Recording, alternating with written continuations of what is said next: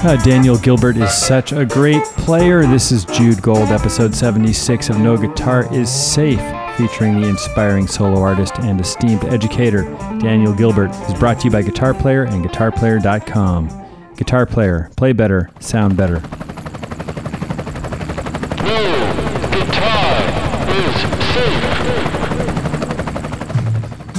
Pretty funky.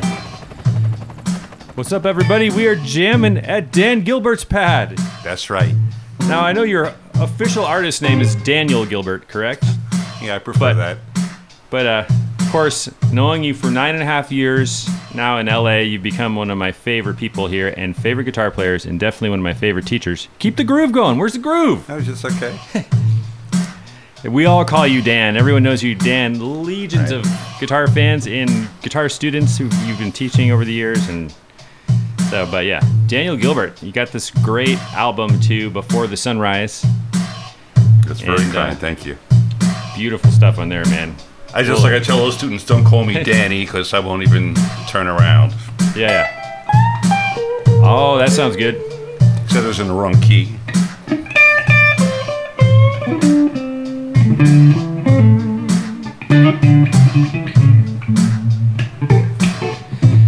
Just keep going. That sounds so good. You're, you're playing through the.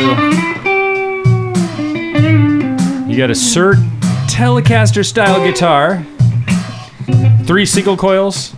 That's right. It's actually Scott Henderson Electronics. Oh, Scott Henderson Electronics, right? And you got a Suhr amp that you're running through, reverb going through the studio monitors. Right.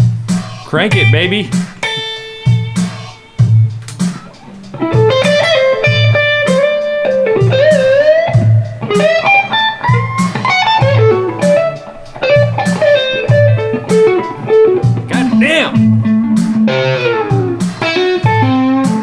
Me want to curse, Dan. I'm not really good at being like super impressive. I always tell is that? students, man, don't. I'm not like the Guitar Center guy. I don't know. The stuff that impresses me is just when I feel every note, and I'm like feeling every note you're playing. oh, I, that I really appreciate. Yeah. You know, because I tell students, like, I know there's a lot of guys that play a lot faster than me, but I, know that when I play, people can kind of feel me. Yeah. And it's, it's probably the most important thing, right? Come on, man. So I'm gonna play. I'm gonna play rhythm, and, and I want to hear you stretch a little bit.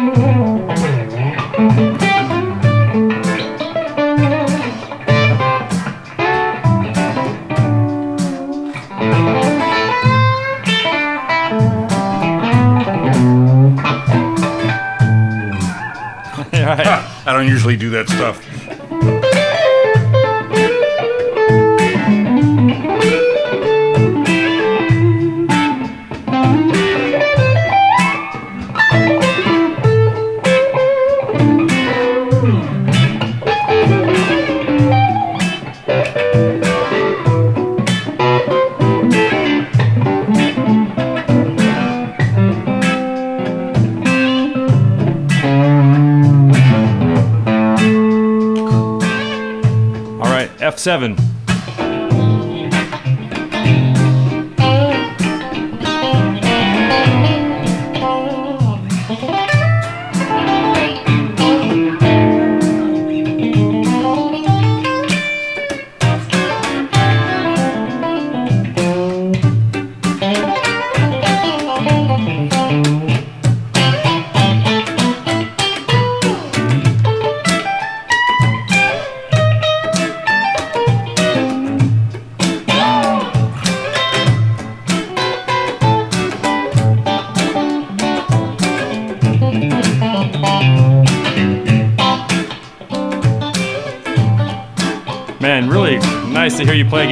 Been too long.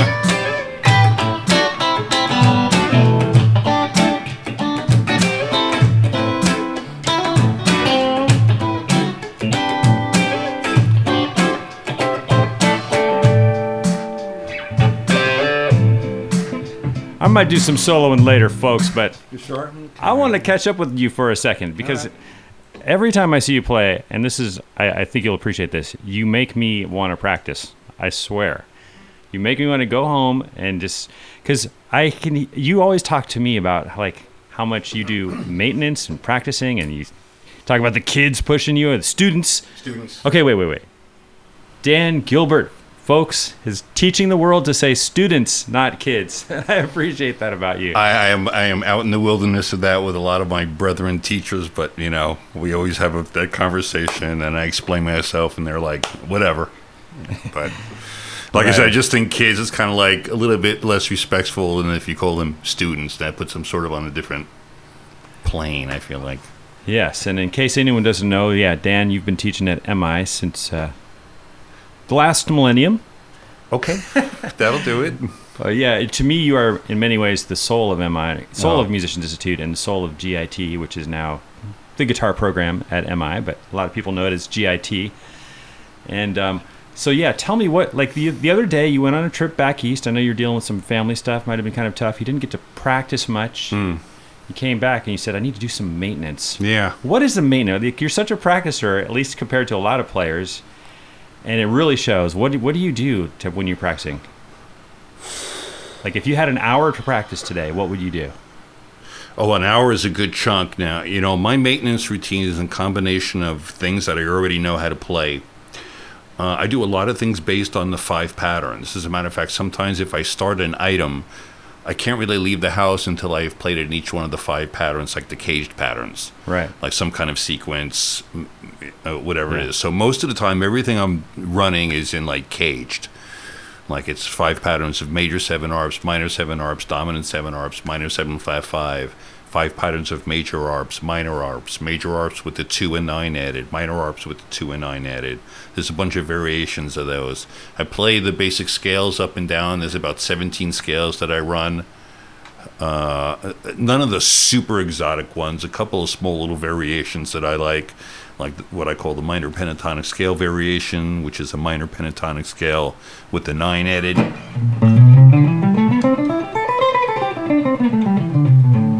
Always found that a really effective, Yeah. you know, group of notes to, to play with in So, certain yeah. situations.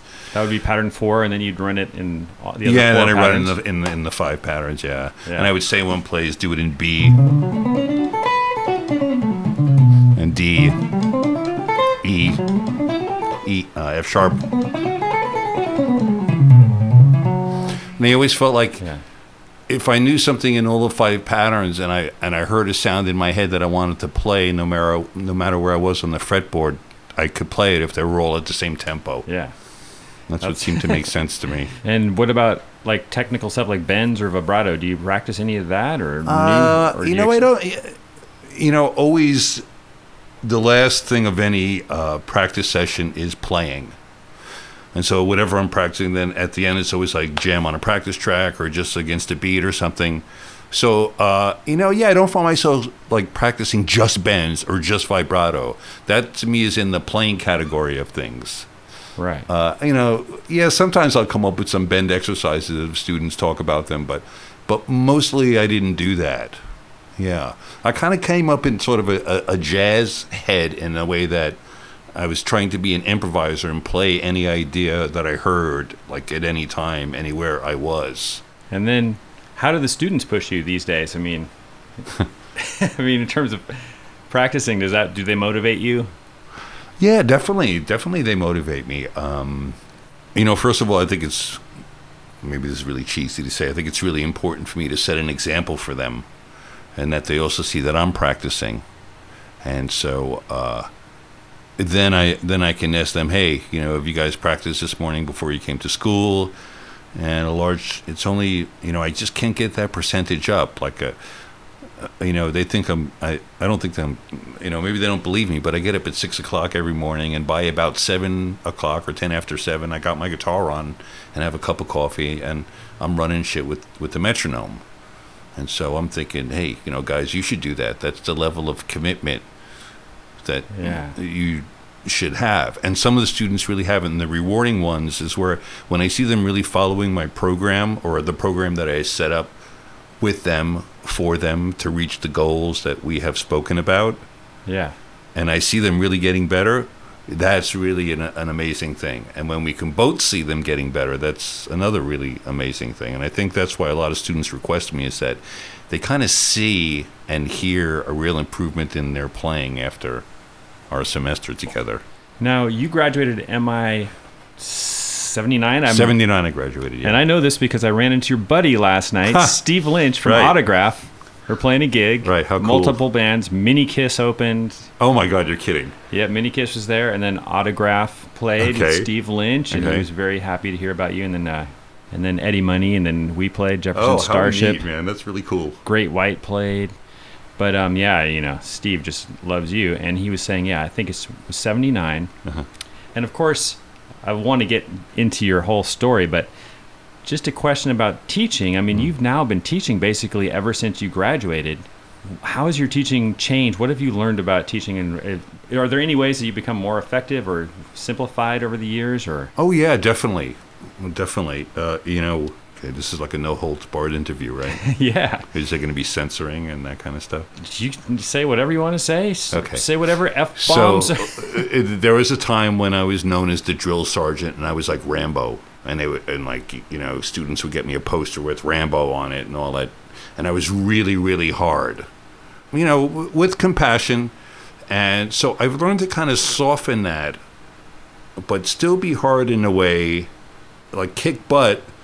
But also be humane, more a little bit more humane about it, and understand we're all humans and shit Yeah. happens. However, yeah, there's that level of commitment and toughness that I've always have thought was real. I always think about uh, classical musicians. You always hear the stories about them practicing eight or ten hours a day. You know, to be honest, I wasn't sure I ever did that, but I just played as much as I possibly could. I never really counted the hours, and that's the kind of commitment that I'm looking for in students.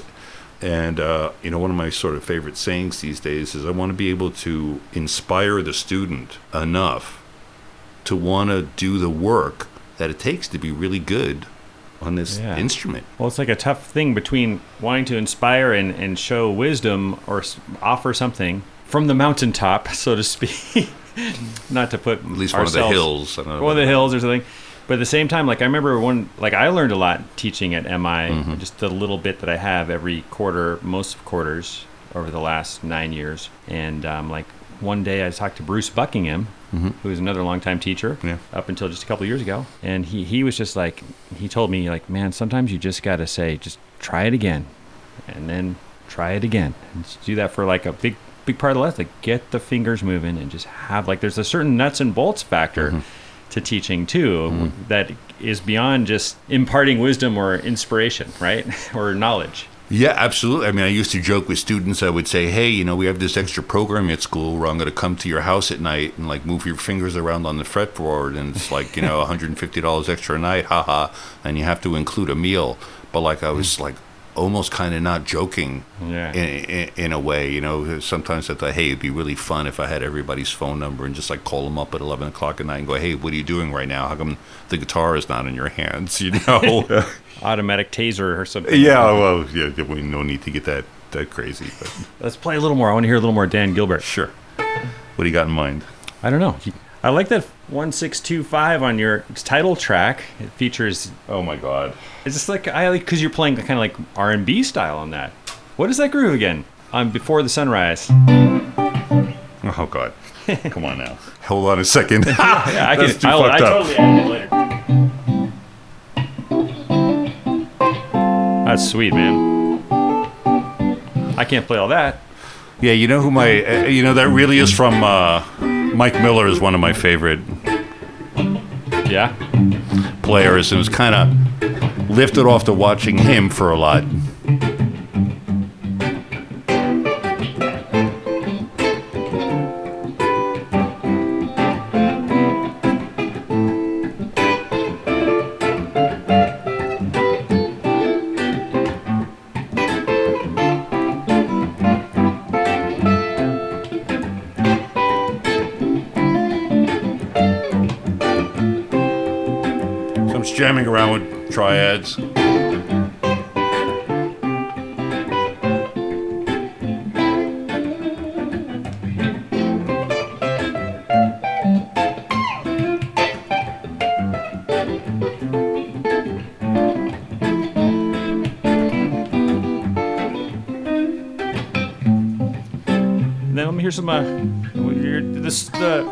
B side.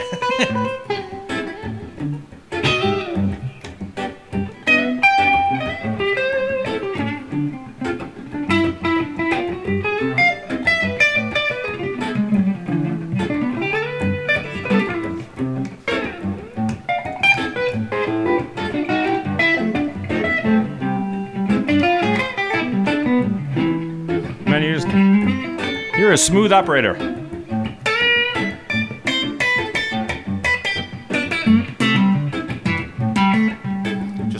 Scott Henderson hear this.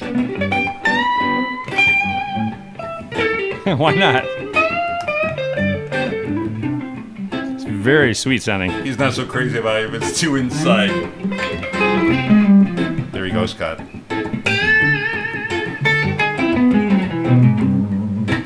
I love it.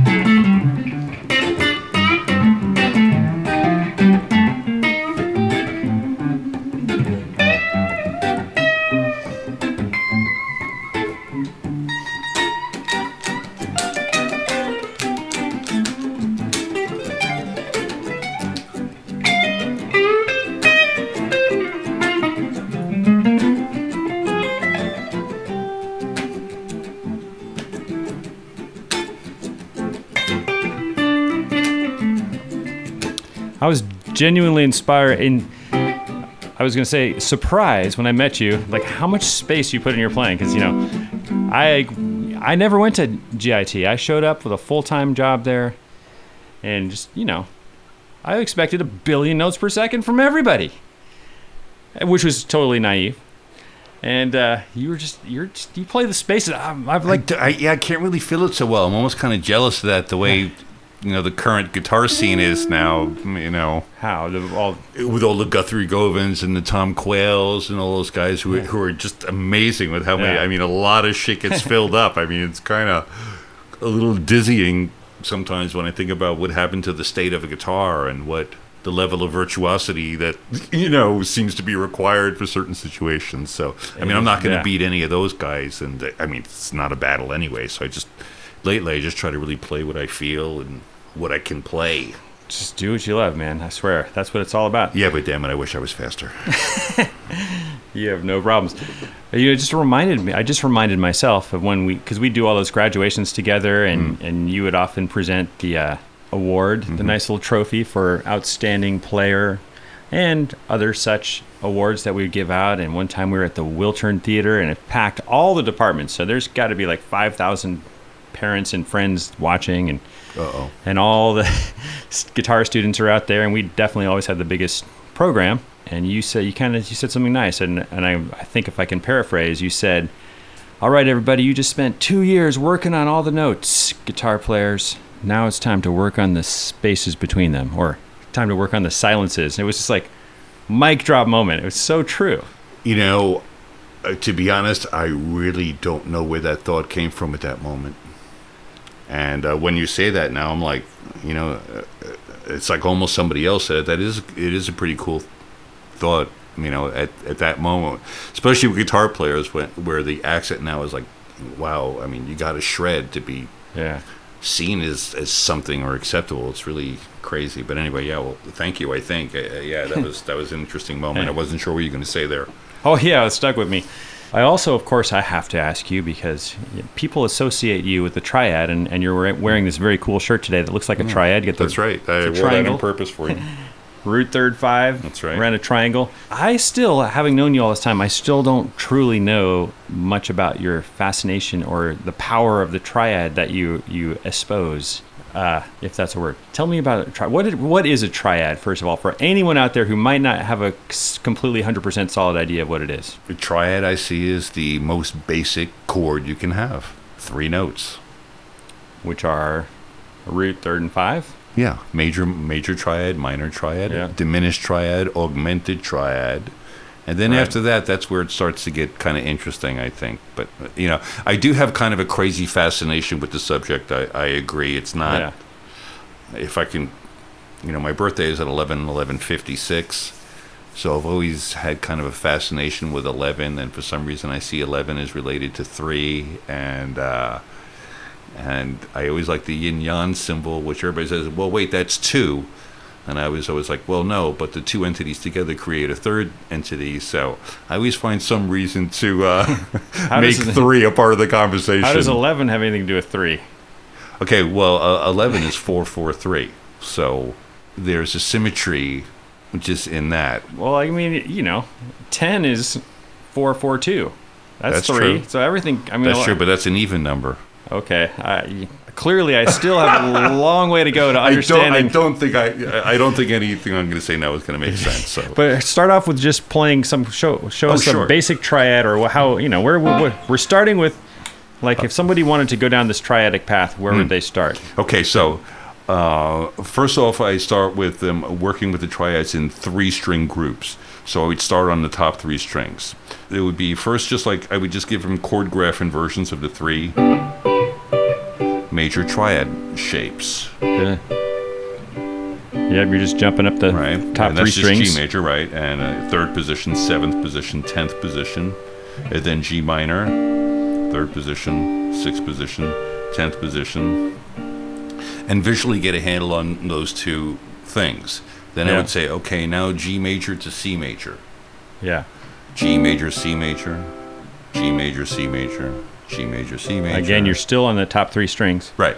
And I, I isolate three string groups and really like Yeah. go crazy with those because I just have seen through time and playing. I mean, I mean, so many little guitar parts Yeah. are just there. I mean, how many times have we heard?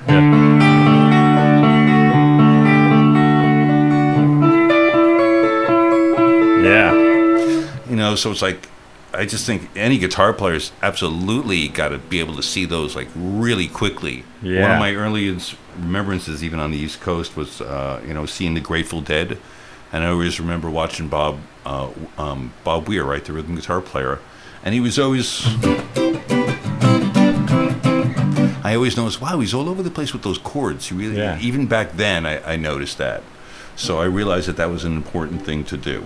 Kind of fits our human hand too. Like a, these three, like a, the three strong fingers, you can do so much with so many times. Sometimes you're only using two or whatever, but Right, right, right. but like this kind of a that is just a meat that feels good in your hand. Oh yeah, that's like right in there for rock stuff. You know, and it's amazing. I always tell students, you know, when I'm watching Scott Henderson, when I'm watching him, not listening to him, I always think that he should be using his pinky more than he does. And he does like one three, where I do one four, figuring Yeah. why it's like a lot. And I'm always like, shit, like wow. Isn't that okay. weird? Yeah, First time yeah. I saw a video of Eric Johnson. Well, yeah. Um, and like I was gonna say, the first time I ever saw a video of Eric Johnson soloing, I was like, "Wow, he he uses his third finger so much." Oh, really? I never noticed that about him. Okay. Yeah, and then um, you got a guy like Robben Ford who uses the third finger and the fourth finger all together. Yeah, right. Exactly. Even if it's like a two fret distance, it'll be Yeah, he uses them as like kind of a yeah, it's- block. it's, kind of like almost like Spock or something. two different, two different. Nice. Yeah. Now there's something that, that I can relate to, but that's for another time. Right. Uh, yeah, Hmm. so fingerings are really interesting. I remember one time I got a gig, I, s- and I asked the guy afterward, "Hey, how come I got this gig?" And he goes, "Well, because you were using all four fingers." And your left hand, Sure. like, "O- "Okay," you know, it was a crazy New York guy. So uh, yeah, and so that's the first like sort of step, and then I would throw in the five chord.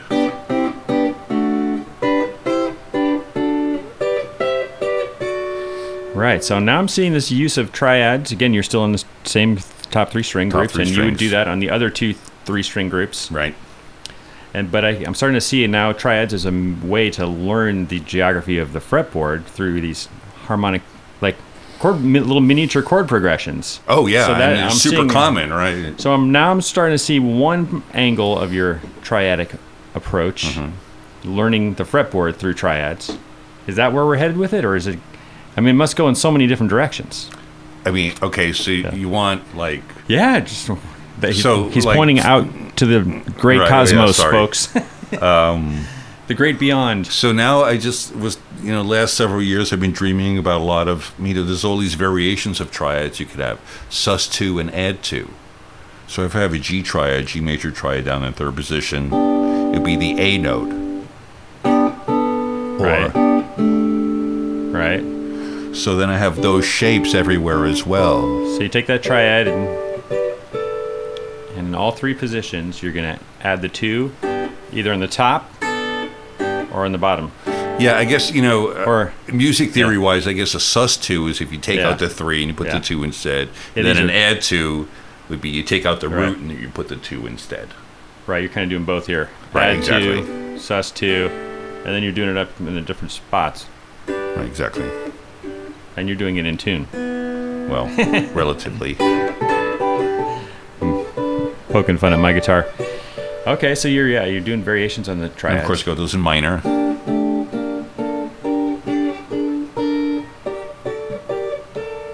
Yeah, sounds like music already. And then you got just the straight up sus. But I make my students do sus minor and sus major.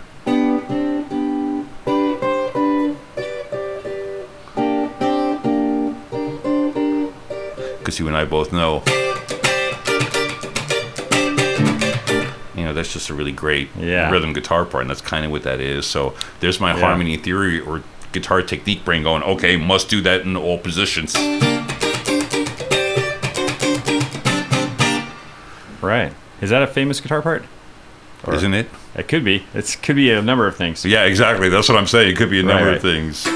What about that? Especially. Yeah. Yeah, totally.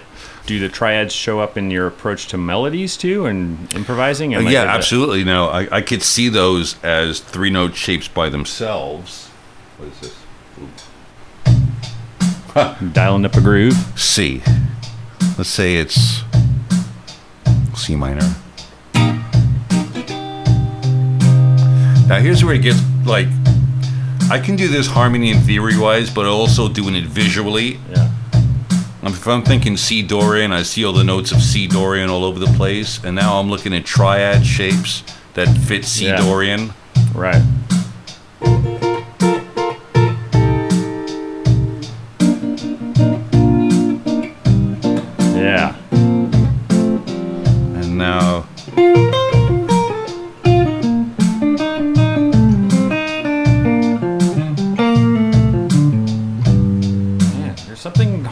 About the triad, isn't there? Because there's so it's like you're playing little miniature chords within your melody there. right. It really, I mean, how often do triads show up in in solos all the time?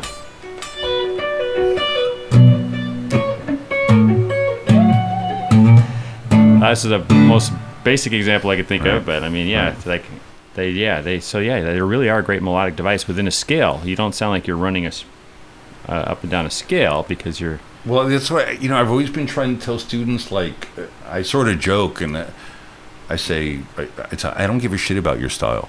You still got to know the guitar. And when you know all these basics on the guitar, you can take it in any stylistic direction you really want to take it. If we're like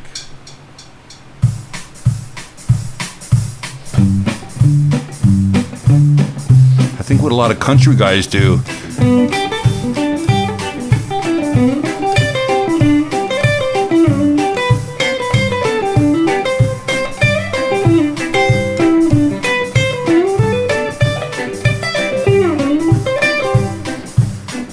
You know, Yeah. visually, I'm just like adding some notes to each of the triad shapes. And I think a lot of uh, you know more basic country players, Yeah. it kind of sounds like that where that starts from. So that you can use that in, in a you know as an approach to triads to Yeah. grow off of. You find them everywhere. And then, of course, if you're playing a weirdo not really weirdo, but if you're like a dominant diminish, say we're in the key of G,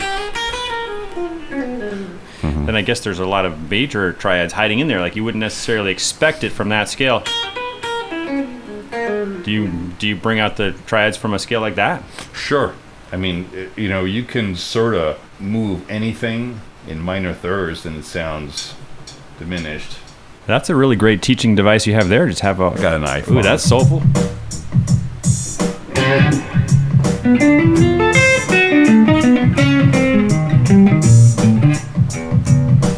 Kind of moving triads and minor thirds. Right. yeah, come on, Jude.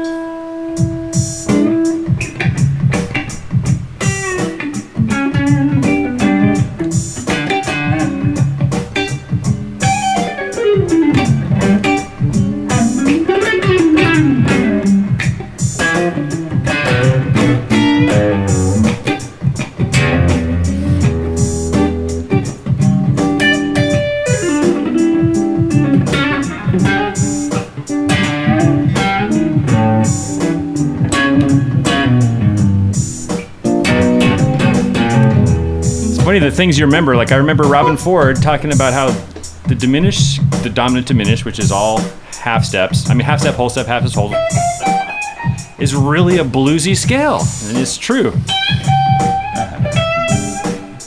Because you got the minor third up to the Yeah. major.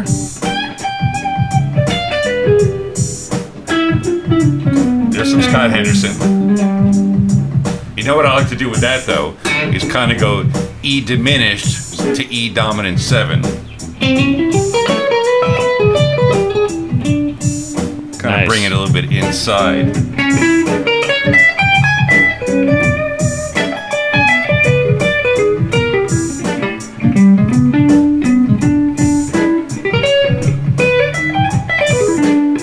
Sweet. And one time I interviewed a person who I think is one of your past teachers, Pat Martino, and hmm. he is a fascinating thing which makes a lot of sense about how guitar is taught based on sharps and flats, which are if you think about sharps and flats, that's the piano. White keys and then the black keys. You can call them either a sharp key or a flat key depending on how you're looking at it. But he's saying his whole thing is that doesn't really translate to the guitar. And he starts out with like, as you know, like a either an augmented triad. And he sees the guitar through that way. And of course, he also does the diminished seven chord. Like I guess from what I got from it, like you know, you take any note on the that triad and lower it, and you get a major chord. But also the same, same with this one.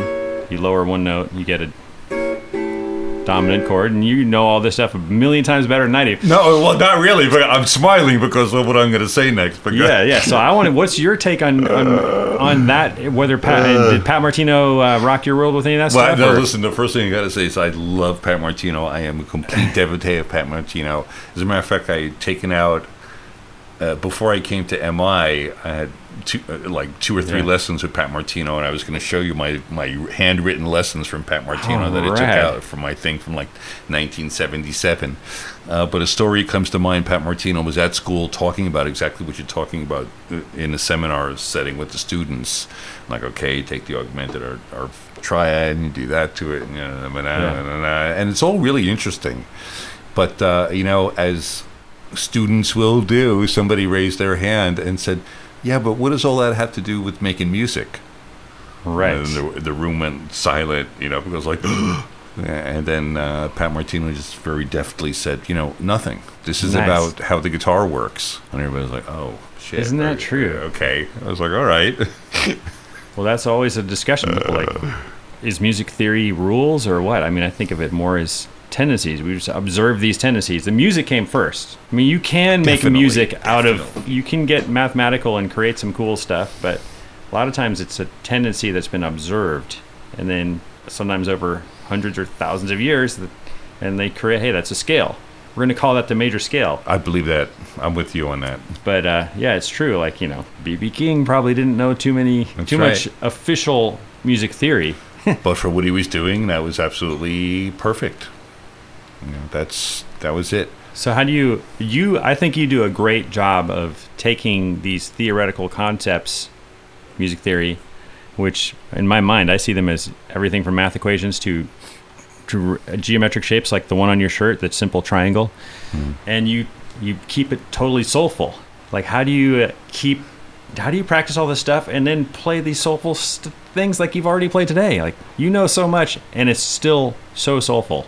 And I'm not trying to be like flattering or anything. I mean like it's a serious question. How do you take all that knowledge and remain so juicy and have so much mojo in your playing? Like you have both sides. Well, I, I don't, I don't, I don't really know if I can answer that. Uh, you know, really, to be honest, I feel a little bit, you know, like fuck. How come I'm not ripping it up and like playing like mains to 16th note triplets and like you know, blazing all over the, the place? And I'm like, well, okay, I guess you know, because I don't feel comfortable doing with that. I'm just doing what I'm. You know, I'm more Yeah. the guy like I need to warm up for a while, and then Oh, you know yeah. maybe I'll play something fast later. I don't know, but uh, Me too. I'm you know the the whole Yeah. gymnastic Olympic sport of guitar is sometimes just a little bit you overwhelming. play you play a lot of crazy know. stuff like on on your solo like on your solo Curious Goods on that song. Yeah, you you get out there.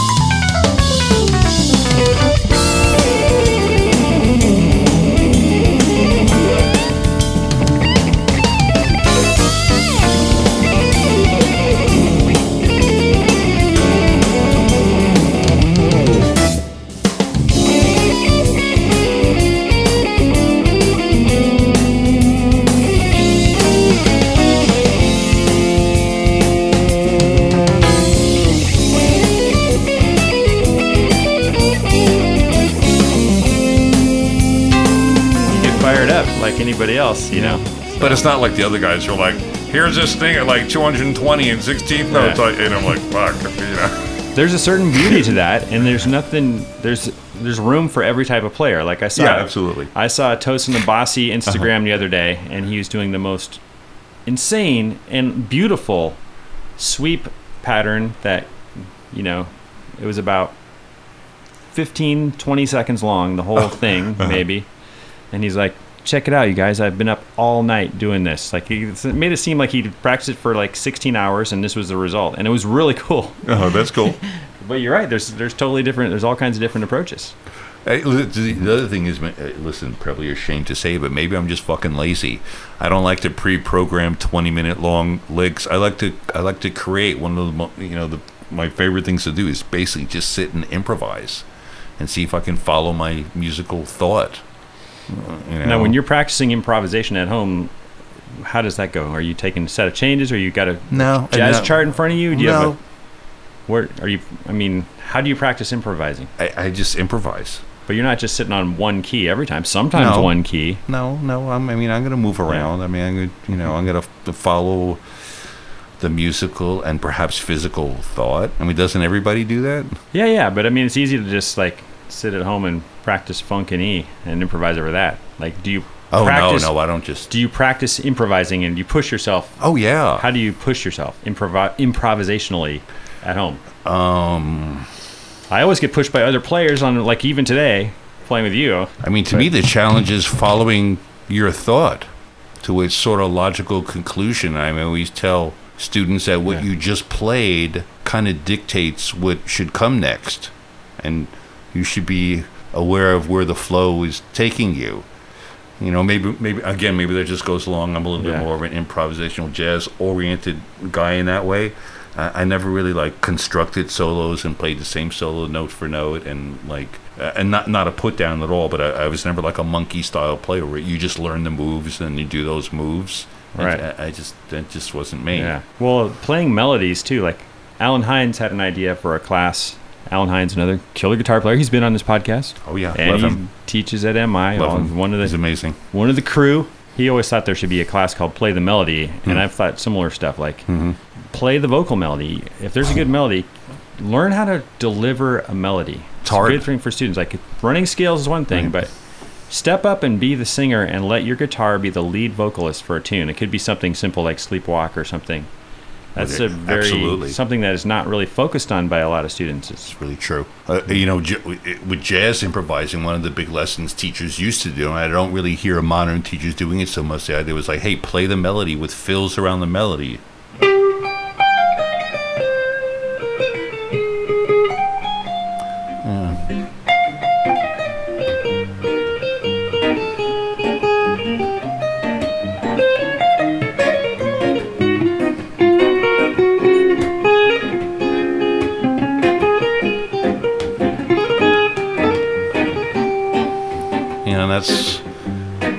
Thing Yeah. people don't talk about. The other trick was, you know, which was a great trick. I thought, oh, you don't know what to play when you're improvising? Use the rhythm of the melody with your own notes too. Oh, so how do you do that? You're- Uh, uh, Nice.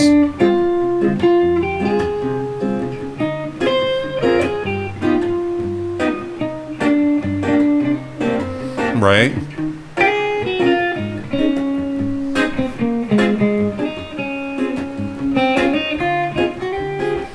Yeah. The melody is like a helps you. It's like a a map of a map through the landmines, kind of.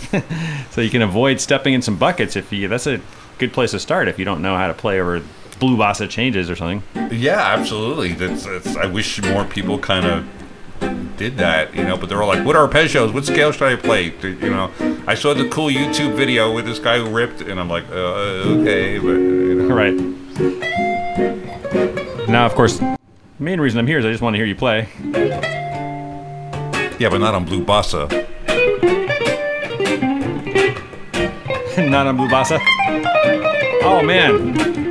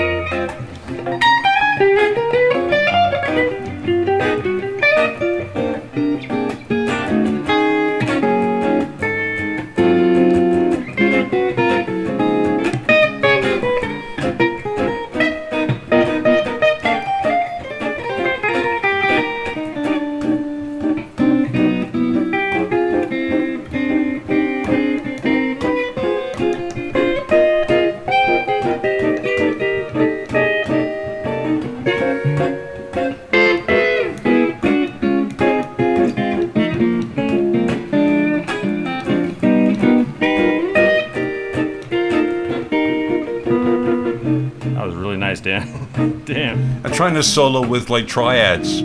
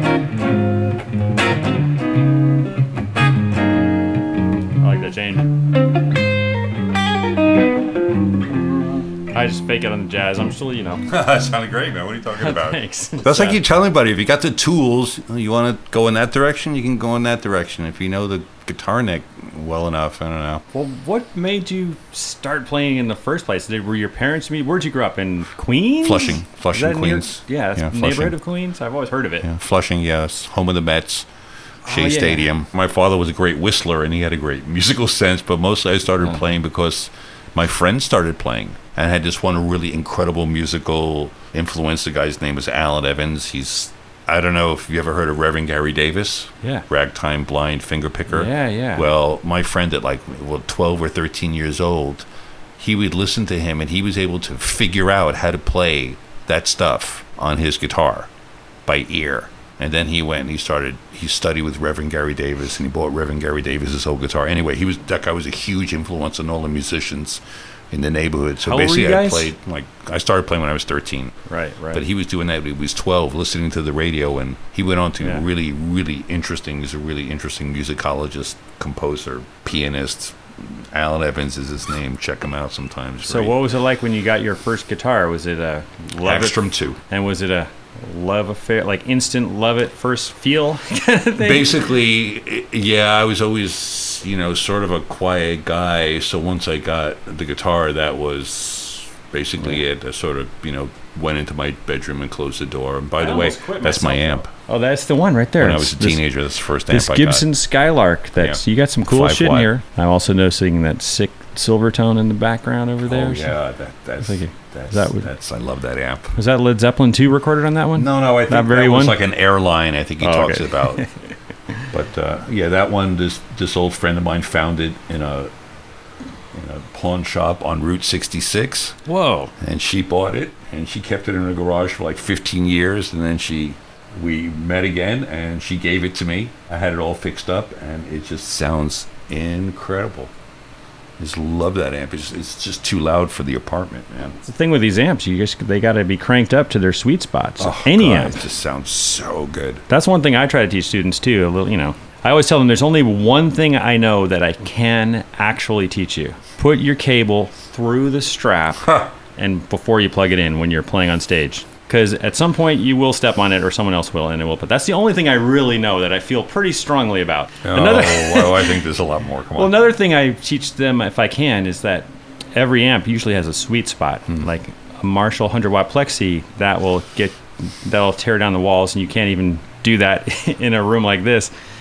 But you know, a little blues junior or something probably wants to be at seven and look for that tone and, and try to figure that out. Like because you know we get a lot of students that have only played through a digital amp or Modelers. something or I know. They're, or- they're, that's what I tell or the them. Hey, guy, you know, guys, have you ever played through an amp on 10? Yeah. That amp that the volume is on 10. And most of them have not. And I'm like, you know, it reacts in a completely different way. It's completely sensitive to your volume control and it's really, really cool. well, that is a cool amp right there, Gibson Skylark. Now I think the first thing I played was, um, speaking of which, cable through the strap. There you go. you know, but this, this guitar is bad for that. It falls out for some reason. On one string, Yeah, that was probably like that on the, the, charts. first thing, at that- that was the first thing that got played. yeah, that was a hugely influential. Uh, but for some reason, uh, also.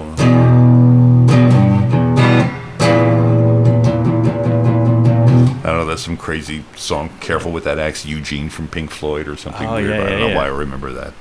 So where did it go from there? Did you uh, start playing in bands and get a? I mean, you were getting taught by your friend and other. Well, I was one of these guys, like, I bought a guitar and the music store signed me up for lessons. right. So that was that. I went the first day. nice.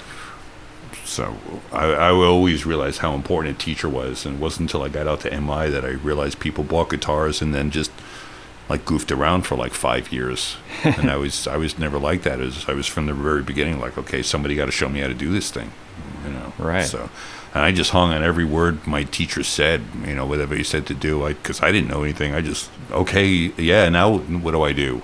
You know, my mother had to ask me to ask them to show me a song because I wasn't knowing any songs that we. I mean, I, I still have my guitar lessons here. I could dig them out for I you. and have some of those them. too from. And they, were- when I was they, they were great. They were like scales and arpeggios and picking and chords, and it was, it was really good.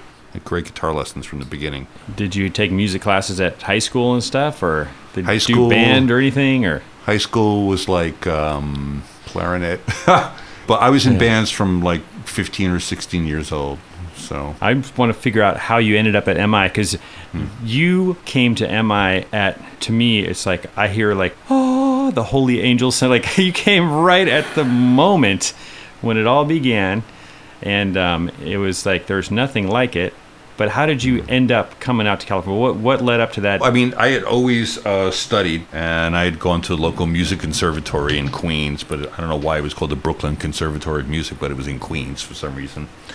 And uh, so I had studied some four-part writing and harmony theory, but always had my weekly guitar lessons. And then I started going in bands, and I was always playing in bands at night. And I had a day job for a while. And uh, basically, my mom saw an ad in Guitar Player magazine that said play guitar 24 hours a day, seven days a week. And she was like, you, you need to go do this. This is what you're doing anyway. She realized that the band thing was probably going to be a dead end, and I needed to. That is so cool Yeah. I'm talking about the fact that your mom read Guitar Player magazine I don't know how she saw that ad. I don't know how she saw that. Dude. I really don't remember that. All I remember is I was like, yeah, mom, whatever. Uh, so I sent away for it. And when the envelope came back with the pamphlet description, she opened it up before me, and I was like, "Hey, you know, it does have my name on it, but whatever." and uh, she was like, "No, no, you you need to go do this." So you were how old? I was uh, 20. 20 years old. Yeah, I mean, for anyone who doesn't know, I mean, this was like an amazing time for to be a guitar student because mm. people were really coming from all over the world and showing up at this like how many rooms was GIT back then? Well, actually, they weren't coming from all over the world yet. I mean, when I went, there was like 60 students, I believe it was. And we were on the third floor of a building at 5858 Hollywood Boulevard. And we had basically four classrooms. and who else was in your class that year? in my two class was Jennifer Batten and Steve Lynch. from Autograph? and uh, from Yeah. Autograph, and uh, a guy's name, you know, like Pete Veltri was an amazing player. Oh God, there's uh, Jamie Findlay, who's another amazing chord melody style player. We're still the best of friends, totally, Jamie. and uh, I know there's somebody else I'm going to forget, uh, and some very, very interesting characters and some really good guitar players. Actually, uh, maybe later on I can remember their names. and it was but- just like, I mean, oh, uh, Pete Anderson. Oh, cool. Yeah, Well, it's amazing because it's like it was kind of unregulated back then. It was a mm-hmm. very real true free for all. it really was. And the MA, MI has evolved to a really great extent in that now it has, you know, you can get a bachelor's degree Right. and all this stuff and, and it meets, it still has the same, still has the wild feel while still being a legit college offering all this stuff. But back then, I think it was like, I don't know, it's just kind of like the new frontier guitar school. I mean, listen, I don't want to go, oh, the good olden days, and yeah, whatever. But I will say that everybody was there for the pure joy and interest and love of getting better on that instrument and, Yeah. you know, getting into the profession somehow. So everybody was really serious doing what they were doing. and you had some insanely virtuosic teachers there. Who, who were teaching you? Who was the, on staff and then who were some of the guests? Well, we had you know Don Mock and Joe Diorio and Ron Eschete, which and Howard Roberts. Howard Roberts was there, you know, a lot of the time, and those other guys were amazing. I didn't, uh, you know, I'd never seen anybody like play like that in front of me in person. And some of the visiting guys were amazing. We had Lenny Breau and uh, oh Larry God, Carlton. Larry Carlton. who thought you were a teacher. Famous story. They're like, That's like, right, How that's long you been teaching here? You're like, I'm still a student. You must have been doing something good since you were 13. Well, you know, Larry he- Carlton say that. Uh, you know, that was really funny. I was so freaking scared, and uh, I didn't know what was going on. We were playing all blues, and I, I didn't know it was in like six eight. I was just, I thought we were just playing a regular blues. I was just hanging on for dear life, and I can Yeah. really remember to this day, like looking at my guitar and going. Like, it, like thinking like you idiot you're playing so simple you know but uh, i don't know I guess, I guess everybody thought it was good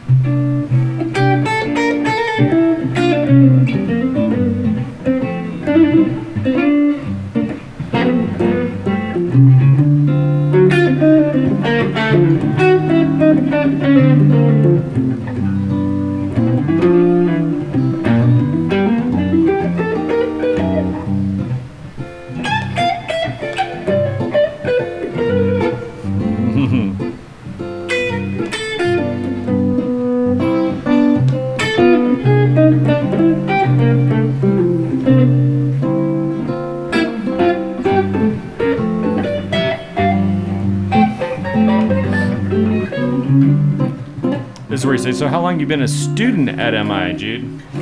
Oh, stop As that. opposed to a teacher. anyway, so, and Beth Marlis was there, right? I think of you and Beth as really, in, in here in 2018 and as the keepers of the flame of, of GIT. You guys have just been such supporters of, of the, the original flame, it seems like to me, as far I'm as trying. you're doing great. I'm man. trying. And you guys understand it and get it. And I, I still have a couple GIT stickers from when it was still called GIT, which, which No, but the, the, the thing that uh, sorry sorry to interrupt you, but I just I got to get back and just Yeah. mention guys like Howard Roberts, oh well, yeah, who uh, was just so brilliant about even starting the school and the concepts that he was using to help teach us were really brilliant and really far ahead of it, its time. No, no matter how crazy he was, What it was were- really something. First of all, what were some of uh, like if you could just kind of summarize some of these, maybe some of these concepts? Well, well like sure. the- I mean, the whole the whole learning theory thing, that you visualize something first before you play it. You chop it up into bits. You visualize it first. You play it deadly slow, and then you hook it up to the next bit. The thing that I do in guitar workout class, um, it's just such a brilliant, simple thing. I, and I tell this to people all the time. We had this class. He called it a tachistoscope, but really was an overhead projector yeah, and uh, actually somebody was there tapping in time, and the room would be dark, and they have these little eighth note rhythms, and in time, he would like reveal the rhythm on the wall, and everybody would see it, and then cover it, and then everybody would play it. So you were learning this like visually, really quickly recognizing where the rhythm was. right. And my understanding was he got that from uh, World War II training of, of airplane pilots because they would put airplane pilots in this dark chamber like that and show them the silhouettes of planes really quickly so they can help recognize, you know, other fighter aircraft. Amazing. Was he a vet? I don't remember. Right. I don't remember if he was a vet or not. I'm, I'm, I'm- you know, sometimes he made military references, so m- maybe Right. he was. Well, that's but amazing. So yeah, he really see- was. You just see a little flash of a of a rhythm phrase, and then see if you can call it up. Yeah, and then it would repeat, and uh, and it would sort of like I mean, it's a little bit uh, you know Manchurian Candidate, but it would sort of like imprint, and you realize, wow, Hmm. I'm like I don't have to count one and two and three, uh, you know, like you recognize immediately, visualize what the sound of that rhythm was. So And we had was a he- lot of ideas like that. I think the cage system, which is five scales based on the basic shapes, like a C chord for C cage, A chord, those basic open position shapes. I think it's kind of misunderstood by a lot of players. Like it's really not about these open chords, it's about these five patterns that really fit the human hand. No matter what fret on the neck you're playing them. Is that something that Howard Roberts was a pioneer of, or where did that you come know, from? I, it, he's not a pioneer of that. People have been playing the guitar for so long. but as a teaching method, where did who started? You know, I never even in Mel Bay books and stuff like that, it was never mentioned as a cage system. Right. You know, so Howard Roberts was the first guy that I encountered who called it a cage system. But I would never say that, oh, he's Right, the, right. the birth guy of that thing. And he wasn't mated to that. And I, I just freak out when everybody's totally mated to that. But anyway. Well, you did start off the today talking about the five patterns. Yeah. Yeah, that's I mean, it's, true. It's a really helpful thing when when you truly understand it. Like I'll I'll say students who are questioning it, I'll be like, "Well, play me a lick. Play me any lick." Well, that would be an E. Uh, maybe it's drop D. But let me let me start again. I'd be like, "Play me a lick," and they might be like, I'd be like, "Well, that's pattern 4 I'll be like, "Okay, well, then they'll play another one." They'll be like. Well, that's pattern five. Like pretty much any lick that sits in one place on a guitar is going to be in one of these five patterns. Very, you know, so it, it makes perfect sense. Not So- only that, it may be closely related to a triad shape, but that's another story. Yeah. It all, it all comes back to triads. nice. exactly. So. Well, what am I? What am I going to tell a student in week one? Okay, guys, there's 12 ways to play a major scale. The three note, the seven three note per string patterns, and the cage patterns. I mean, come on. Right. You got to start like somewhere. And the cage thing is a good visual representation because it kind of hooks up with chord shapes. So it's handy with that, but nothing's perfect, you know. In that Oh way. yeah, it's all it's a, it's all training wheels. I always say, like when you when you once you learn how to ride the bike, when a kid learns how to truly ride the bike, they never look at those training wheels ever again. You just throw them away, and they'll never miss them. So once you have a once you got your pentatonic scale down, you're you're gonna forget that unless you're talking about it. So There you go. You can start with that box and grow from there. But again, I had a real, I had a real musical approach when I came to MI. Uh, to be honest, I kind of knew all the scales on arpeggios already. I was sitting in a room with Joe DiOrio. He was giving me a placement exam, and he said, "Play this scale," and I played it. And he goes, "Play a Dorian scale," and I played it. And he goes, "Play a whole tone scale," and I played it. He goes, "Play a diminished seventh arpeggio." I played it, and he kind of stopped me. He goes, "What the fuck are you doing here?" And I go, I know all this stuff, but I don't know how to use it. So he goes, okay, perfect. So when we were in a class and the teacher would say, hey, you can go up a half step and play the melodic minor scale, you know, you get I already knew the melodic minor scale. Yeah, And guys were like, oh shit, how do you play that? And I was like, oh, okay, that's that sound. Okay. yeah, you get turns into an altered scale. Right. Yeah. Now tell me about the infamous shred era, which came ten years Uh-huh, later after you uh-huh. graduated. Yeah. or maybe eight or nine years. I don't know. It's like the mid to late 80s. Yeah. So maybe six years. Paul Gilbert era, that kind of. I just remember from afar because I was in high school in the late 80s and uh, it just seemed like the shred mecca. like people were going down there, you know, like, I mean, because that's, that's when locking tremolos came in and It's true. and all this stuff and finger tapping and sweep Mm-hmm. arpeggio seemed like they were brand new and everyone was doing them. Was there was there a kind of shred apocalypse or that not apocalypse, but was there like a movement at that time or is that just a perception? You know, now that I think back about it, I think it's really attached. I'm not saying it's attached to him, but around that same time period, it's when Frank Gambale hit MI that the uh, I'll just kind of call it the high virtuosic like bomb hit guitar. So he did it on the fusion end of things, and then Paul Gilbert was kind of doing it on on the medley end of things. Awesome. They've Uh, both been on this podcast. If you would tell me real quickly, what was it like when Frank Gambale showed up? Because he had his thing pretty well developed already, correct? he- he and really what was did. it? And, and, and what, what was it like for you guys when this guy shows up in the hallways? And what was he doing?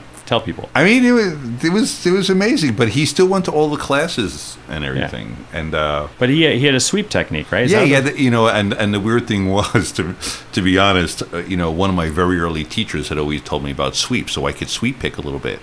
And I swear, right before Frank got there, I was kind of like thinking, okay, this is my little shtick. I can sweep pick, and I generated a couple of arrangements of things, and you know, started talking about it a little bit. And then Frank came along, and he was like, holy shit, he really sweep picks. He took it to a whole nother dimension. So then I just shut up about my sweep picking, and I was like, okay. Uh, but it, it, Frank was an amazing influence. I mean, he was always really humble, and uh, I always tell everybody he was like a kid with a toy. You know, he was like, "Hey, man, uh, check check this lick out." He wasn't showing off to you. He was going like, "Hey, man, look, this is a cool lick," and I was Yeah. like, "Whoa." I mean, my famous Frank Gambale story is we're in class. He's a student in my class, and we're Ah. playing some, you know, some little sequence like that Yeah. in 16th notes. And he raises his hand and goes, "I can do 64th notes." And I'm like, uh, "Yeah, okay. Well, why, why don't you demonstrate that?" And of course, like, he whips Yeah. off some one of his incredible like lines, and the whole class is like, "Fuck," you know. And then they're like, uh, "Wow." Okay, well, let's continue with the exercise class. You know, but like I said, he wasn't Hmm. showing off. He was really like, "Wow, check this out." And so Yeah, uh, I, I learned a lot watching him. And at the end of the year, we were thrown together in a band for some reason. So he's an amazing musician. And Paul Gilbert also. Paul Gilbert was one of these guys. I didn't even know him till like the last like two weeks of graduation. He came in to this performance class I was doing and played this medley. What did he call it? He called it Universal Studios 1965, something like that. And he had strung together like all the themes from these like cool television shows, and he was like ripping them That's on awesome. guitar, and I was like, "What the? Where have you been?" And all year he was just a very good little student. He went to every little sight reading class and every little ear training class. He was super quiet like that, and I was like, "Whoa!" He's such a good guy. Oh, he's really, you know, we, we hung out a little bit after that and stuff. He's very funny, really smart guy. But I remember that he was super humble. Yeah, he used to. He jokes, you know, he's very humble to this day, and he jokes that he got hired because you know he'd be practicing in the morning with maybe with a couple bandmates or maybe by himself, and, and people would see him at eight in the morning, and they're like, "This guy can show up at eight in the morning. That's what we needed in teaching, showing up skills at eight. Okay, you're hired."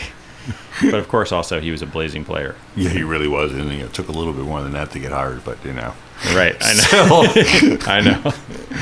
But yeah, yeah. But I always remember he was a very, very cool, and there was a lot of other players around that time that were like really building up the chops, and there was a lot of original music, like kind of fusion going on. It was it was really an interesting time, and you know that was Jimmy Herring was sort of around that time. yeah, yeah. And guys like Steve Freeman was around that time, and this other guy Mark McKinnon, and It's, and uh, Uh, uh, not the Steve Miller, but another Steve Miller. And these guys were an insane, like little guitar army. They would get together and try and beat the shit out of each other with like licks. It was so cool. It's stunning to me cool to think about how many great players you've seen come through the hallways. Like, you know, who's more recent? Like Pete Thorn and It's it, it, Mateo it's, Sassado It's, and- it's truly humbling. I got to say, Jude, it's really humbling. and man, they all love you. I oh, swear to God. Oh, that's, that's really that, that's what can you say true. about that? I, I well, you know, I am not jealous or anything like that. I am doing my thing. I'm adding my thing to the world.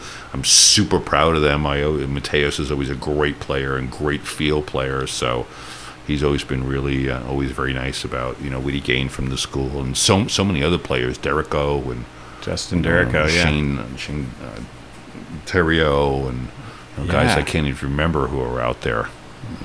Yeah, it's crazy. There's I been, love those guys too. Shane's a great player. Yeah, he's been on the show too, Shane. Oh, has he? Great. Okay, Yeah. I wasn't sure of that. Yeah. And Justin? Justin is has pledged to be on the show. Okay, great. You know what's funny? When you came to see me play at the, the thing in Burbank at the outdoor Uh-huh. amphitheater, because right after you left, at at the end of the night, I got a text from Justin Derrico. He's like, "Hey man, just saw you play. I'm here. I was here with my wife and my baby. We had to go home because the baby's, you know." Oh, like, how what? cool. That was so cool, but I was kind of like having, you know, I wish that was just a better show. Like, I mean, I, I played good that night, but you know, you, when you have people you idolize, there's almost there's always this Murphy's Law thing happening, where you just don't quite get the right sound, or you know, You were awesome then. Oh, I, Oh, I God, was thanks, really bud. impressed. I mean, truly. You were I- a really well, great guitarist, man. I man. appreciate it. That was a, a, nice night up there in the, yeah, the hills of Burbank. Let's listen to one of your album tracks. I love the the first one. It's called Uh, really? Yeah, RR. What's what's RR stand for? RR was an old subway line in uh, in Queens that went to Astoria, which was a very cool favorite old neighborhood of mine where I played in some bands in Astoria.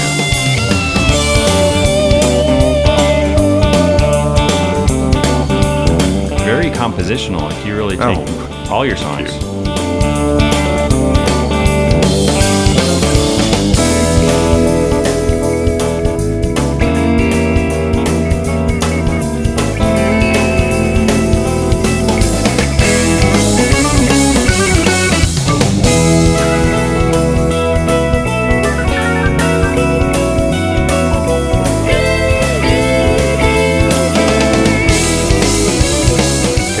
Breakdown, like in G or something.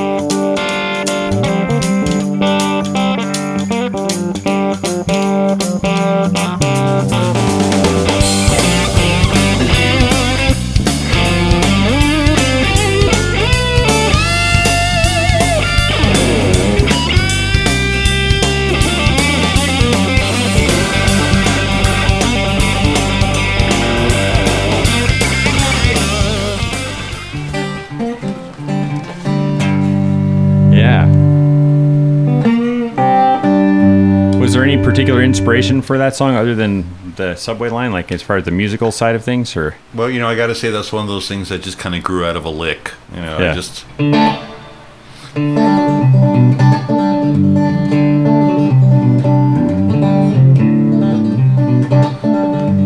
I just really love that lick, and I want That's to do nice, kind of something with that. nice little hybrid picking? How do you Yeah. play that slowly? Yeah, it's built off of this D chord.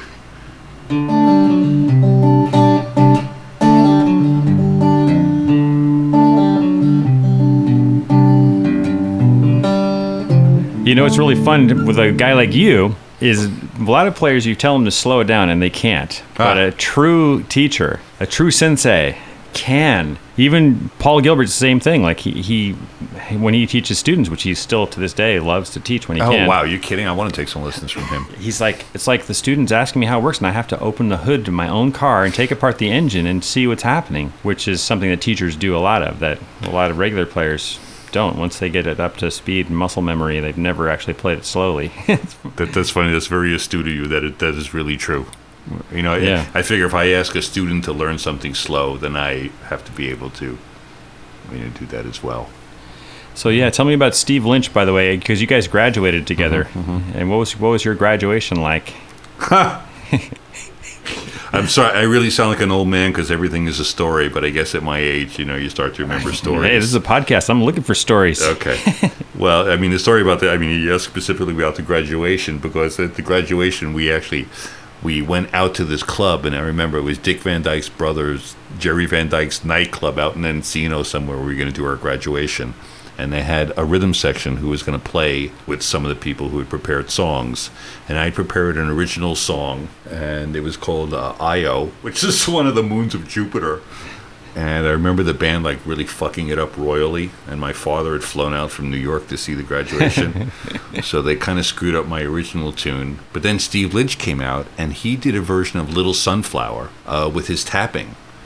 And Steve Like was always solo? somebody. Yeah, no, no, with, with, the band. Okay. And he was Steve was always somebody who like he worked out everything to a T. And on recorded versions, he would like triple track things. Right. And he was always so amazing and like absolutely perfect. And so he came out and did the tapping thing on his arrangement, Little Sunflower. And that was when, well, it's 1979, so uh, Van Halen was just kind of there, sort of. Right. And not that many people really, really saw that. So my father was amazed. And like for years after that, every year my father would ask me, "Hey, how's that guy doing with the tapping thing?" And I'm like, "Yeah, Dad, I'm doing okay, also." You know. That's classic. I was like, "Damn it, Steve Lynch!" But uh, uh, you know, the thing about him, I, I, uh, I hope he doesn't mind me saying this, but um, Steve Lynch worked really, really hard. He basically lived at the school. He lived in the maintenance room wow. in the back. Did and and the would, maintenance like, people know clean up- this? Yeah, and he would like clean up and do stuff for the school because I don't think I don't think he could really afford to like have a place to be. I, Steve, I'm sorry, but I mean, I mean, you know, this is true. He he, he lived at the school. That's an amazing story on so yeah. many levels. First of all, that shows you the dedication that students would have to come all the way to Hollywood, Mm-hmm. and that it was a pretty seedy neighborhood back then. It was. Cleaned up like Giuliani style now. It's all It's like. Disneyland now, but you know. And uh, so it shows you that. It also shows it's also amazing that MI could even like that that could even happen at a college of any kind, whether music or not. That someone could get away with. it. I'm sure somebody knew, but some of people officials. No, uh, uh, Pat Hicks. Re- Pat Hicks, rest his soul, Yeah. knew and allowed it, Exactly. and there were other things like that And that, that- that went yeah. on. Just there's Yeah. some. It was edgy. You know, that was Yeah, it's just a different era. There was some really amazing things that went on. So, Such yeah. as Howard Ro- Roberts had like a notorious side too, right? Didn't he have like kind of like a wild side? I, I don't want to say notorious Yeah, side. He yeah, definitely had sorry. a wild side. He definitely was into what pharmaceuticals could do to the human brain and spirit. Can I just put it like that? For educational research purposes. Yes, exactly. you know, he's one of the few people that would go to a bar and order two beers, like first two beers. Yeah. But listen, I, I can't mention Howard Roberts was an amazing guy. He was a, he's a super interesting guitar player. Even now, when I go back and listen to his tracks and his soloing, it's really creative. And his chord work is really amazing. And rhythmically, he was really interesting and challenging. Was And- there ever a lesson that you really remember from him that like I'm so, I'm so glad you asked that question because I was going to find a way to, to, to tell this anyway. Uh, we used to do a thing which was called a round robin, which are five guitar players in a room sitting around a circle, and we'd all play this song, and each guy would improvise and go to the next guy. And Howard Roberts would sit there and he would kind of make comments, try this, do that, do that. And I remember one time Howard Roberts was sitting next next to me, and um, we were playing uh, All the Things You Are.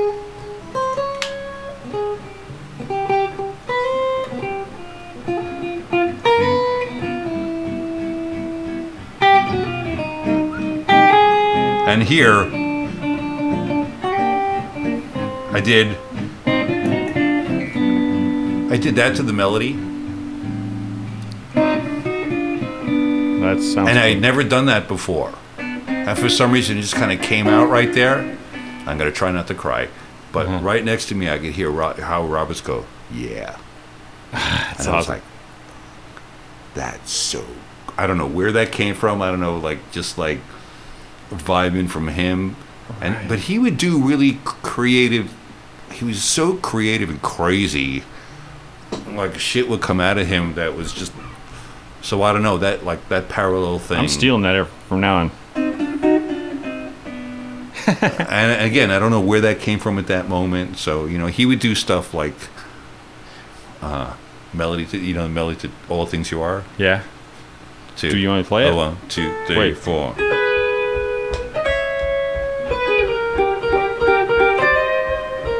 Like just in the middle, That's- like yeah, playing, right. playing with you, he would jump in and play like a, a parallel harmony that was completely out, and you go, "Huh?" Like yeah, well that's that's edgy. That's Yeah. I love it when players just. That's what we're all looking for. Is no matter what the style is, that person who That unexpected adds something to it and gets away with it. Yeah, and and it works. Whether it's a skateboard trick or a guitar or just something, it's just some flavor. And like, yeah, I, I. I, I love that. So Howard Roberts and the other guy was Jimmy Wyble, who was another Oh. amazing guitar player who was super influential. Uh, he was. I call him the me. the West Coast version of Les Paul because he taught until he was at least ninety. Yeah, He kept it going. he was the sweetest man ever, and his style of guitar playing was was one of the most unique ever. And just he was such a beautiful, you know, people use that word. He was a beautiful man, but he really was a beautiful guy. I was honored was- to uh, work with him for like the last three years of his career at Oh, did you really? Oh, yeah, that's yeah. great. It's- I mean, and that class, the two line improvisation. I mean, that's the gauntlet of all the classes. If that's the advanced class of all the advanced classes, at least in my interpretation. I don't even know if it's still there or I, I think so. yeah, I think so. I think it is too. And It's really a challenging thing, but uh, you know, I always remember Jimmy Wyble with complete awe and, and like genuine love because he was just. I mean, he was a lifer. Oh, know, yeah. just a lifer. That's that's the running line in this song of this podcast. Is keep it alive to ninety five, and he truly, just about did almost. absolutely him and, and Tommy Tedesco was another huge guy for me, but uh, Yeah, Tommy Tedesco, man, that's just for Jimmy Wyble. that's beautiful. Yeah, do you have any Jimmy Wyble stuff? Like, Go. put you on the spot. Same Jimmy Wyble.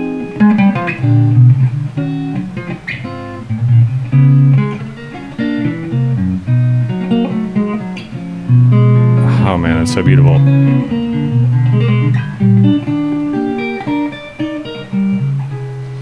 I haven't kind of played that in a long time, so I'm gonna stop I- right there. I love jazz on a solid body, man. Like it's you know a, a, on a quote unquote rock guitar. Uh-huh. I, I love that. I really think LA has done a lot to to progress jazz through some high flute and tube amps and wet dry wet rig like what you got going on here today with your studio monitors providing the re- like, Yeah, I like it that. really works. Yeah, I love it. I mean, I love Ed Bickert style playing, and he just made a telly sound so beautiful. And of course, he had like a mini humbucker up front, right? So, but still, he could play jazz on that, and it sounded just as cool as any fat body jazz guitar out there, you know. Tell me about Tommy Tedesco. I mean, Again, what a character! I don't mean to feel like such an old guy, but he's a super important guy to me. Uh, you know, when I was a student at MI, what he did was he would take students on one of his sessions. I think I might have talked about this right, one time. you're, I'm remembering now. So he would take throughout the year. He would make sure he took two students or three students to one of his sessions. And one of the thing, the one he took me to was he was doing a direct to disc recording session uh, with the Tonight Show band. So it was like you know Tommy Newsom and, and all those guys, and I think Lee Ritenour was the second guitar player. And it was just amazing. That, I mean, those guys are really monster, monster musicians. You can't really judge that by the Tonight Show. When you hear them Oh, yeah. play and stretch, it's like they're fucking masters. Absolutely, and reading too, like legit reading. Oh yeah, and that's why they can joke around like that because they could read those charts like nothing, and and so could Tommy. And It's he really was true. Joking around, so that was Just as an aside, like I remember we had I had Lee Ritenour come out to do a clinic, and I remember he just for a second he just did like some, uh, he's like he was talking about playing rhythm guitar and he did like like a.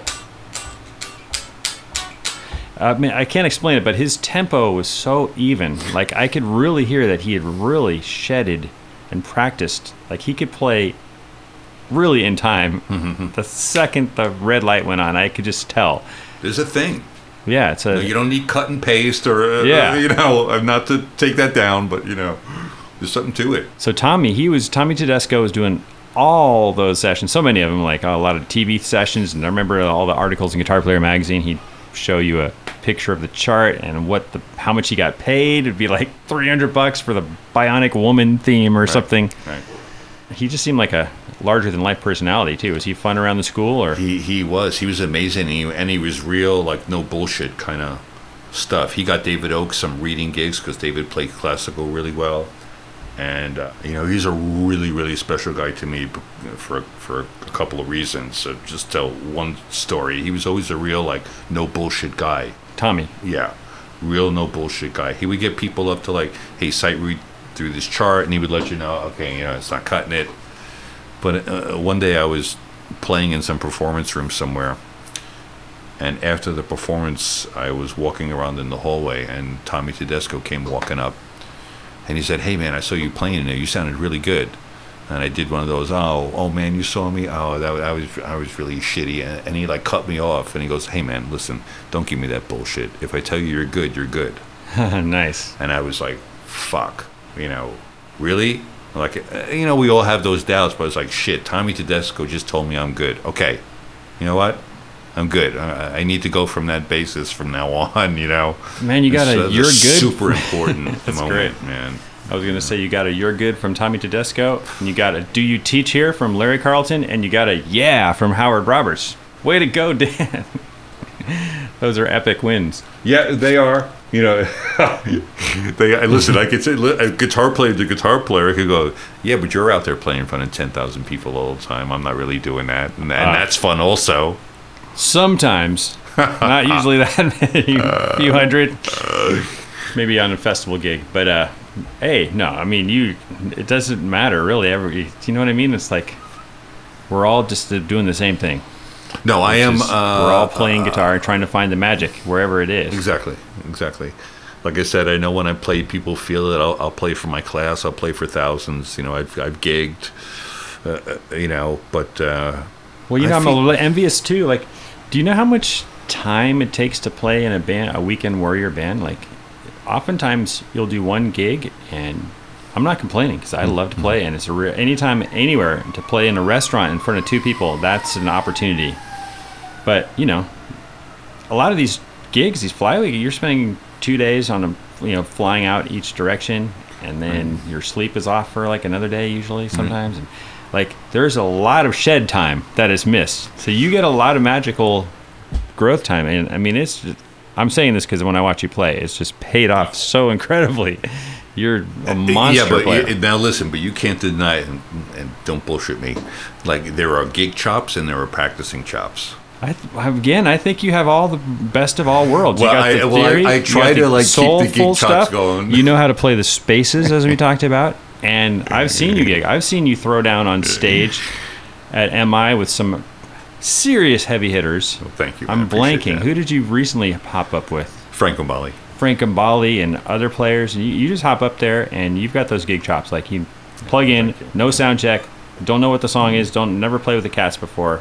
But yeah, that's that's for real. I like that. I like that down dirty kind of like let's go fellas, which which you got. Uh, uh, you know, school used to be. I think I used to tell you like in week ten, I used to go around and disrupt everybody's class and bring them down into the concert hall for an impromptu jam. But I can't do that anymore. But that that used to be really fun. Yeah, it's an amazing community. And I, I remember at one point there was a movement. It seemed like maybe amongst universities or colleges that students should not be Facebook friends or social media friends with their teachers. Mm-hmm. And of course, that was a bummer for the teachers and stuff. Just you know, but the people who got really upset were the students. They almost rioted. They went in full protest. They're like, "No way! We want to be able to stay in touch with our teachers and mm-hmm. go see them play gigs." And it was really neat to see the students basically march down the halls with torches saying, Oh, that's cool. "Yeah." It was a huge moment. The community. Now, what have you been working on lately? Anything new or any new explorations? Listen, for me, you know, technique is an absolutely endless, endless thing. I mean, you talk about Yeah. the triads, right? I mean, this is a little bit insane. Lately, I was a little bit uh, influenced by I went to uh, check out online this Balalaika player. Balalaika is three strings Uh huh. and he was really cool because he had like delay and stuff going on. It was a little bit more modern, but how fast he could play, and the command that he was using in changing position, I really f- was was really really interesting. So he was changing like shapes, chord shapes, really quickly, and Yeah, it was more just like you know.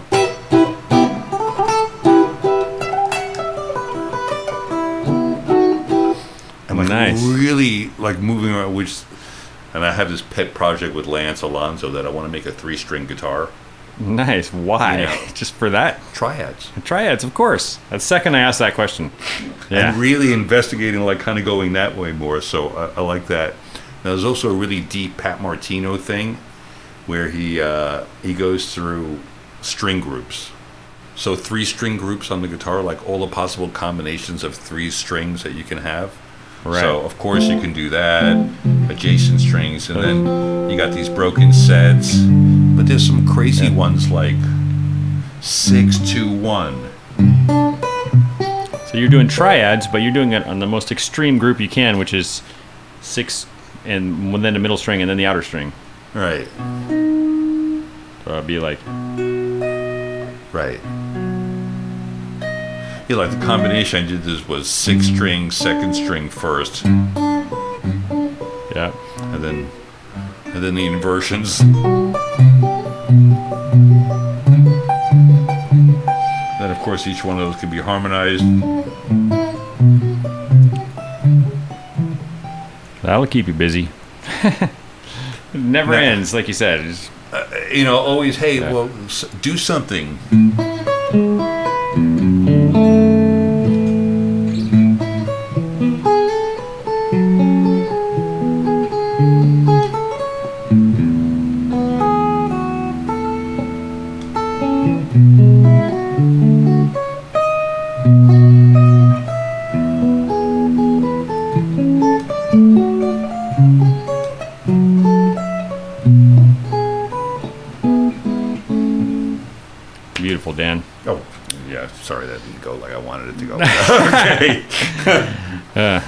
Maintenance. Well, gosh, man. So uh, we've covered a lot. It's fun. We could, you know, to talk to another great guitar player and kind of kick things around. It's it's a lot of fun. Oh, thanks, man. I, I really, I really want to say I don't know what you're talking about, but then, then you're gonna pull a Tommy Tedesco and say, "Don't fucking say that back to me if I say you're great." But I, I appreciate you saying that. But uh, you are a truly great treasure, man. I swear to God. Oh wait, uh, thank you. Yes. There we we got to. That's that's something.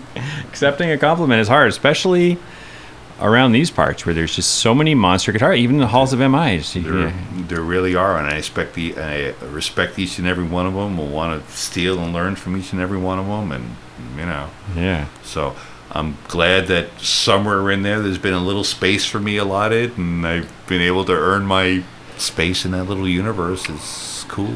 Heck yeah, man. Well, we got to do it again. You're, Absolutely, there's- yeah, I my feel like we barely scratched the surface. Yeah, it seems like a lot of stuff to talk about. But thank you. You man, shit. Thank you, and thanks to uh, our friends at Zoom for this Ah, recorder. Thank you, Zoom.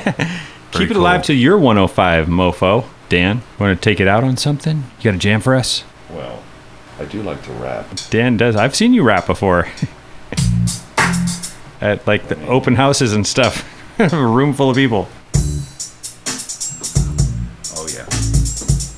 Oh shit, folks. here comes.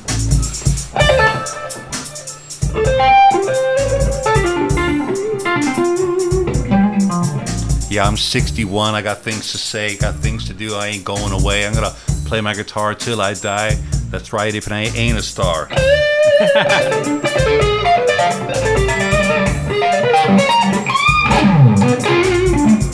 I'm in Hollywood, but I don't have to be. I can be anywhere I need to be. You know, I like to play all the time and just kind of express.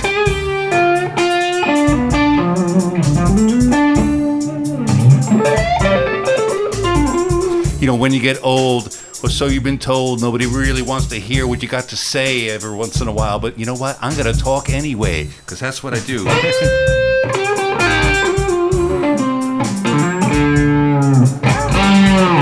right. That's what I'm going to do. I'm going to play my guitar until I can't do anything more than that. That's why, because that's what I got to do. I'm a lifer.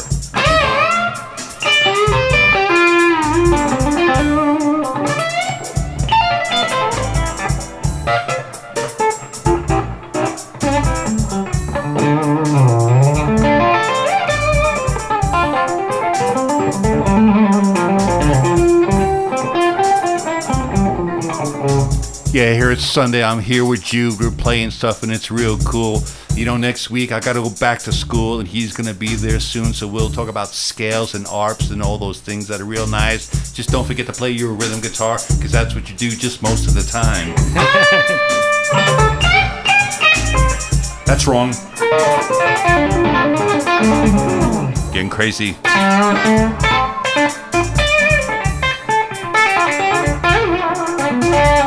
You're gonna meet people every day that want to do what you do in any way. You got to get real better and do your thing. Just get your guitar out and do your thing. Come on, man, don't waste no time because that's what you got on this planet. That's right. You got to play. You got to play. You got to play. Do what you got to do every day.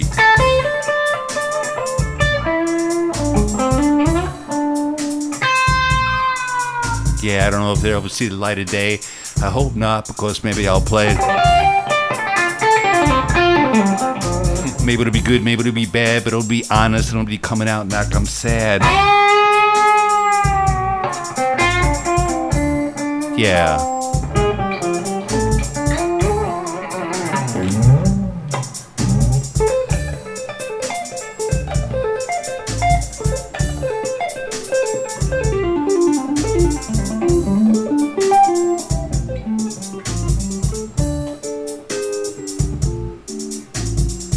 Tell everybody who's around that you love them, just in case they get put in the ground and you're not there when they're gone. Just say what you got to say now before they're gone. That's right. Play what you got to play. That's what you got to do. I got to play my guitar because that's what I do, and maybe it'll help you.